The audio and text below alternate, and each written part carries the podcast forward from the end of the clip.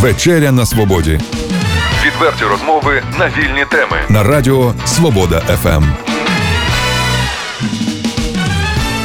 Вітаю, друзі! З вами Олена Головатенко.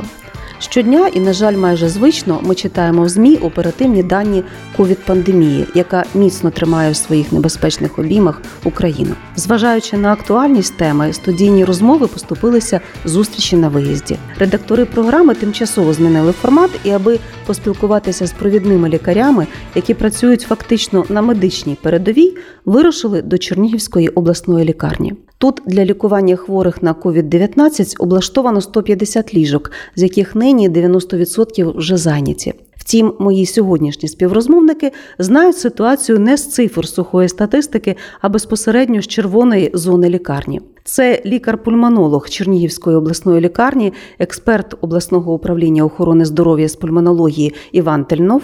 Доброго вечора. Та експерт обласного управління охорони здоров'я з імунології, лікар, який також працює в загальносоматичному відділенні, де лікуються хворі з ковід-інфекцією, Микола Біщак. Вітаю. Доброго вечора. З усього масиву інформації, яка лине на слухачів з інтернету, виокремлю найважливіші, наявність яких, напевно, хвилює найбільше: це кисень, умови і кадри. Звісно, людей цікавить найбільше локальна інформація, тому що якщо людина захворіє, Чернігові, наприклад, да, то лікувати її швидше за все будуть саме на місці. Якщо вона захворіє в області, то її також будуть лікувати в області, а не в Києві. Тому ми, власне, сьогодні в стінах Чернігівської обласної лікарні, і ці питання будемо говорити в розрізі саме нашого медичного закладу. Отже, чи подолана киснева криза і чи не буде повторення критичної ситуації? Е, у нас ніколи в нашому закладі не було кисневої кризи. Наші хворі завжди були забезпечені киснем. Е, перебоїв, проблем з поставкою кисню у нас нема. Всі ліжка наші забезпечені кисневою підтримкою, централізованою подачею кисню. Наші хворі не відчували ніколи проблем з кисневою підтримкою.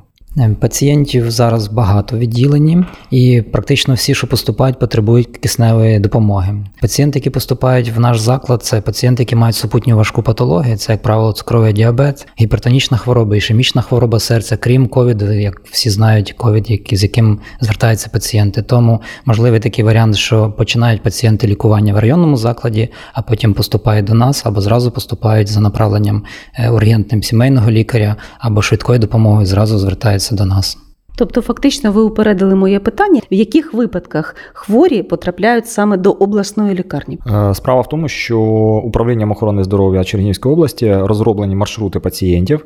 Е, ті райони, які не мають е, лікарень, обладнаних кисневою підтримкою пацієнтів, вони скеровують цих хворих до нас в обласну лікарню. Також до нас в обласну лікарню, як зазначив мій колега, скеровуються пацієнти з супутньою патологією або ті, які потребують хірургічного втручання чи якоїсь іншої високоспеціалізованої спеціалізованої допомоги. У чому відмінність нинішньої хвилі госпіталізації хворих на COVID-19? Справа в тому, що зараз в саме цю хвилю ми бачимо, що явища дихальної недостатності вони розвиваються досить швидко. Вже на п'ятий-сьомий день від хвороби вже виникає е, киснева залежність. Е, хворі потребують кисневої підтримки активного лікування. Минулу хвилю ми бачили, що це розвивалися зміни на 10-й, після 10-го 10 дня хвороби. На зараз це все, все протікає швидше, яскравіше цікавіше і важче.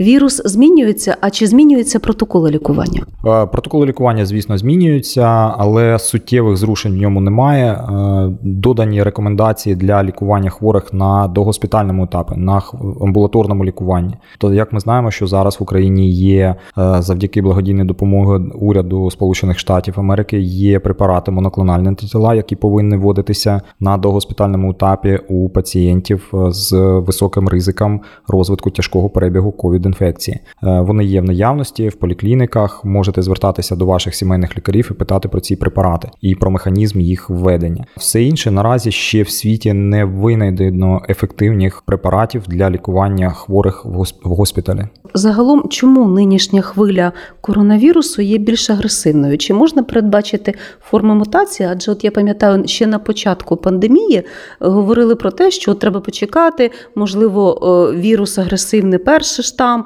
потім від буде поступово слабнути, люди до нього адаптуються. А ми фактично зараз минуло півтора роки. Ми бачимо ситуацію навпаки. Особливість цього коронавірусу в тому, що він мутуючи набуває нової здатності, тобто він стає агресивніший, він швидше інвазує. Він зараз має важчий перебіг ніж очікувано. Е, кожен вірус має здатність до мутації. Як правило, це 3-4 мутації в е, місяць, і як правило, ну і цей вірус, який зараз ми стикаємося, дельта-вірус, він або вірус коронавірус, він не є чимось таким, що більш швидше мутував. Він можливо мутує менше ніж вірус грипу, але він є особливий тим, що він пристосовується до цих умов і стає агресивнішим, того що можливо ми не передбачали і не очікували, наскільки е, він стане агресивним. Тому єдиним можливим методом попередити такі важке, важкі наслідки у вигляді ковідної пневмонії це є вакцинація, тому що, як бачите, лікуванням ми не готові забезпечити повністю здоров'я пацієнтів. Можливо, вакцинація в даному випадку нам допоможе. Про моменти і особливості вакцинації від COVID-19, я сподіваюся, ми сьогодні ще поговоримо. Тоді в мене логічне питання на продовження того, що ви говорили. Тобто, можна очікувати, що ще будуть агресивні штами. Е, Мутації відбуваються постійно, це закономірне явище. Вірус пристосовується до умов життя. Мутації є нові, але деякі мутації є важливі для е, охорони здоров'я, деякі мутації є не страшні, які не видозмінюють вірус, і е, всі вакцини, які на сьогоднішній день, вони готові ем, забезпечити захист тим вірусам, які на сьогоднішній день є в світі. Питання, напевно, до Івана Сергійовича. Е, всі ми знаємо е, те, в яких важких умовах доводилося лікувати попередні сезони коронавірус. Зараз уже ми говоримо про те, що лікарні завантажені. В яких умовах е, доводиться вам лікувати хворих на коронавірус? Ну, я не скажу, що складні умови не складне робоче місце. Ми забезпечені засобами захисту. Весь медичний персонал забезпечений засобами захисту, але хворих стало набагато більше, в декілька разів більше ніж минулої хвилі. Е, перебіг хвороби важчий. Ми маємо, на жаль, багато летальних випадків, і працювати важче більш в моральному плані, ніж в фізичному. В самому відділенні скільки чоловік у палаті лежить зазвичай? В нашому закладі розраховані від 4 до 2 чоловік в палаті. Чи має лікарня достатню кількість медикаментів е, для лікування хворих на коронавірус, і хто оплачує це лікування? От я знаю, що кабінет міністрів вносив зміни до правил закупівель, зокрема в частині прямих закупівель. Чи проводилися торги і чи закуплені ліки? Е, ліки закуплені. Всі препарати, які прописані в протоколі лікування хворих на ковідну пневмонію. У нас на зараз всі ці препарати є. Ми повністю забезпечені необхідним, ну таким те, що прописано в протоколі. На жаль, ми не маємо дороговартісних препаратів, е, тому що їх немає в Україні. Вони були закуповані централізовано і розподіляються централізовано. Проте саме вкрай необхідні препарати це є гормональні препарати, кроворозріджуючі засоби, антибактеріальні препарати, все це і розхідні матеріали, такі як системи, шприци, це все є у нас відділені. Ще минулого року була сумна тенденція, коли ну навіть на початку епідемії, коли медики масово звільнялися з роботи, не витримуючи навантажень і побоюючись за власну безпеку. Чи вистачає кадрів нині, і можливо навіть прийшли нові фахівці за цей час? Справа в тому, що минулого року, коли ж теж сформувалося наше відділення, були побоювання у декілької частини лікарів. Е, не всі погодилися працювати в цьому відділенні. Е, на жаль, чи на щастя, наше відділення загальносоматично припинило існування вже в кінці попередньої хвилі. Це десь був вже червень місяць. Наше відділення закрили, ми всі повернулися в свої відділення, і коли постало питання знов відкрити відділення загальносоматичне, жодного вагання у співробітників не було. Всі повернулися працювати в загальносоматичне відділення. Тобто можна сказати, що ваш колектив то щасливий випадок, де люди не йшли добровільно, да, з роботи? Жодного працівника добровільно ніхто не пішов, не покинув. Е, всі працювали віддано. Не було. Як на вашу думку, можливо попередити професійне, в тому числі емоційне вигорання е, лікарів, е, медсестер, які працюють в червоній зоні лікарні, і можливо адміністрація закладу на це звертає увагу? Наразі зараз фондом ЮНІСЕФ запропоновані тренінги для попередження виграння медичних працівників, які працюють з ковід-інфекцією.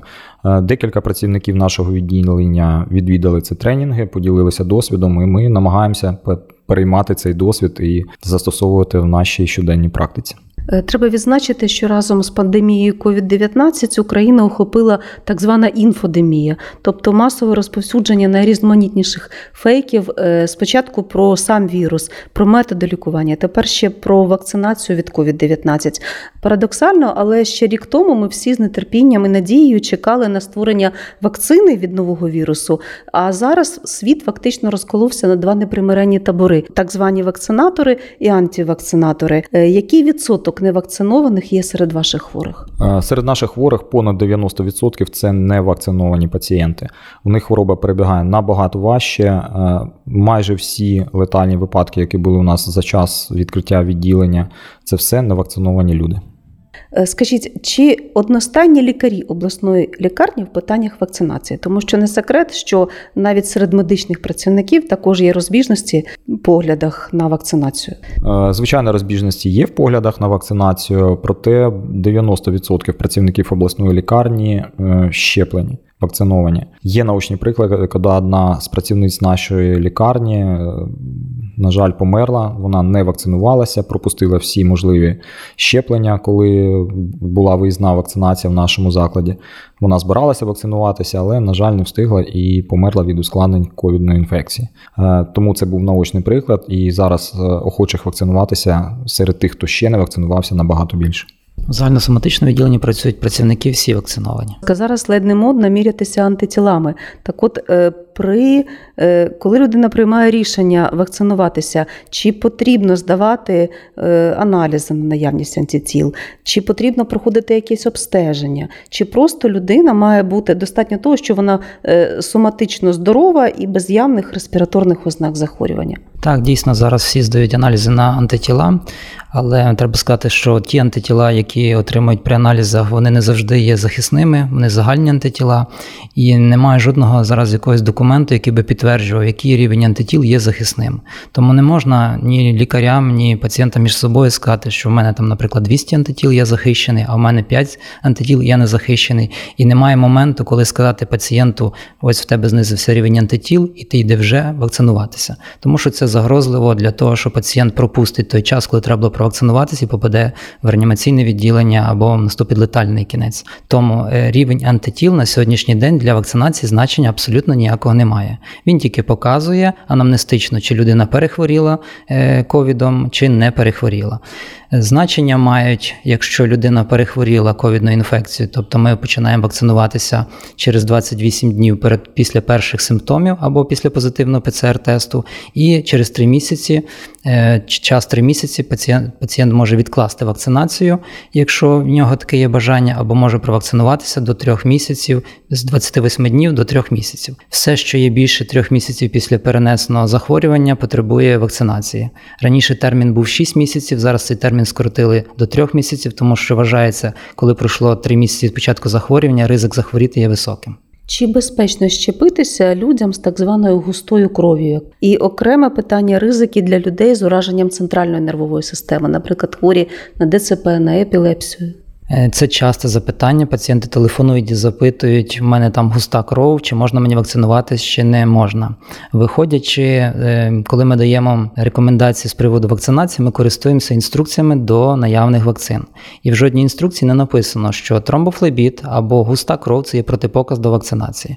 Тобто таких даних, щоб пацієнт перед тим здавав аналіз крові, визначав, який в нього густота крові, чи протромбіновий індекс, чи якісь інші е, аналізи, і цього приводу вирішував, чи вакцинуватись, чи не вакцинуватись, такого немає. Є чітко сформовані покази і протипокази до вакцинації.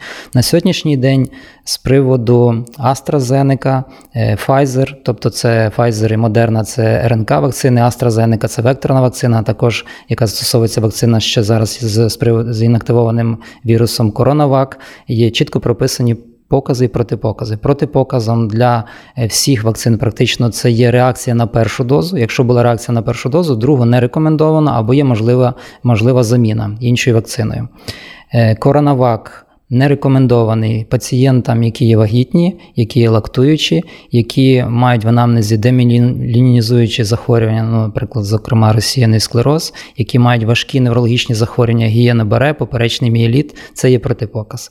Для Pfizer це є протипоказ, коли є алергія на поліетиленгліколь, але спеціально йти до алерголога, обстежуватись для виявлення, чи є реакція на поліетилен, не, поліетиленгліколь не потрібно, тому що поліетиленгліколь це речовина, яка входить дуже багато різних продуктів, які ми споживаємо кожен день. Це і харчові продукти, кола, пепсі, е, фастфуд, це зубна паста, це креми для обличчя і інші естетичні речі.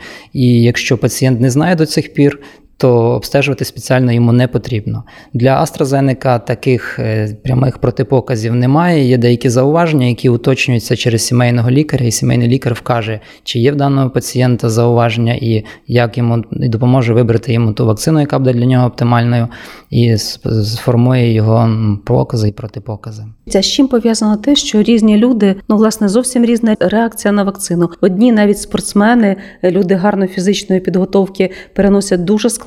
Я знаю з температурою, там під 39 і тримаються кілька днів. Інші люди кажуть, навіть ну не чихнув. Є підозра, що, скажімо, в другому випадку це була, ну грубо кажучи, або якась фальсифікація, або ну як кажуть, не подіяла вакцина. Ну я говорю на те, що говорять люди між собою. Ну, Такої закономірності немає. Вважається, що на вакцинацію температурна реакція біль в місті ін'єкції повинна бути. Як ми всі знаємо, якщо ведемо дитину до педіатра на плану вакцинацію малих дітей, педіатри попереджують, що може бути температурна реакція. Е, Майте на готові норофен або інший препарат для зменшення температурної реакції. Будьте готові до цього. Чому дорослі на це дуже так активно реагують? В них теж саме проводиться вакцинація. Тобто підвищення температури біль в місті ін'єкції це нормально. Чому деякі люди не е, реагують, інші реагують? Ну, є можливо настроєність, гіперактивність імунної системи, е, різна статура, різна генетичний фон, різні попередні захворювання. Не вважаємо, що погано, коли людина реагує з високою температурою, і не вважається, що погано, коли людина не реагує. Основне провести е, процедуру і провести ін'єкцію вакцинації.